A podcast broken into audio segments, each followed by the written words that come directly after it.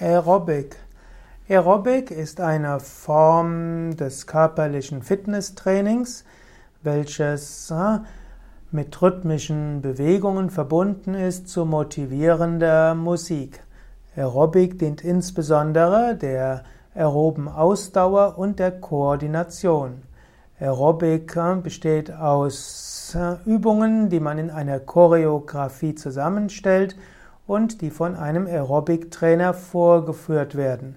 Aerobic ist so eine Mischung aus klassischer Musik und Tanz zu einer bestimmten Musik. Aerobic geht zurück auf den amerikanischen Arzt Kenneth Cooper.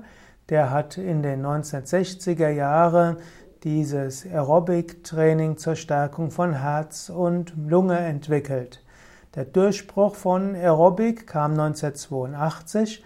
Dort hat nämlich John Jane Fonda Aerobic als ihr Gymnastikprinzip vermarktet. Und so wurde Aerobic besonders bei jüngeren Frauen populär. Und es gab auch im ZDF die Aerobic-Sendung Enorm in Form 1983. Auch in der DDR gab es Aerobic. Da wurde sie nämlich als Popgymnastik bezeichnet. Und äh, so wurde Aerobic in, in der DDR auch praktiziert, aber eben unter einem anderen Namen.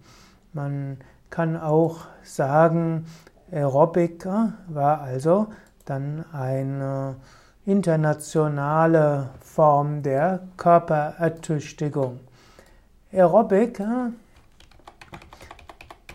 ist etwas, was heute weniger praktiziert wurde. Eine Weile war es eine große Masche. Auch Jane Fonda übt inzwischen andere Fitnesstechniken, unter anderem auch Yoga.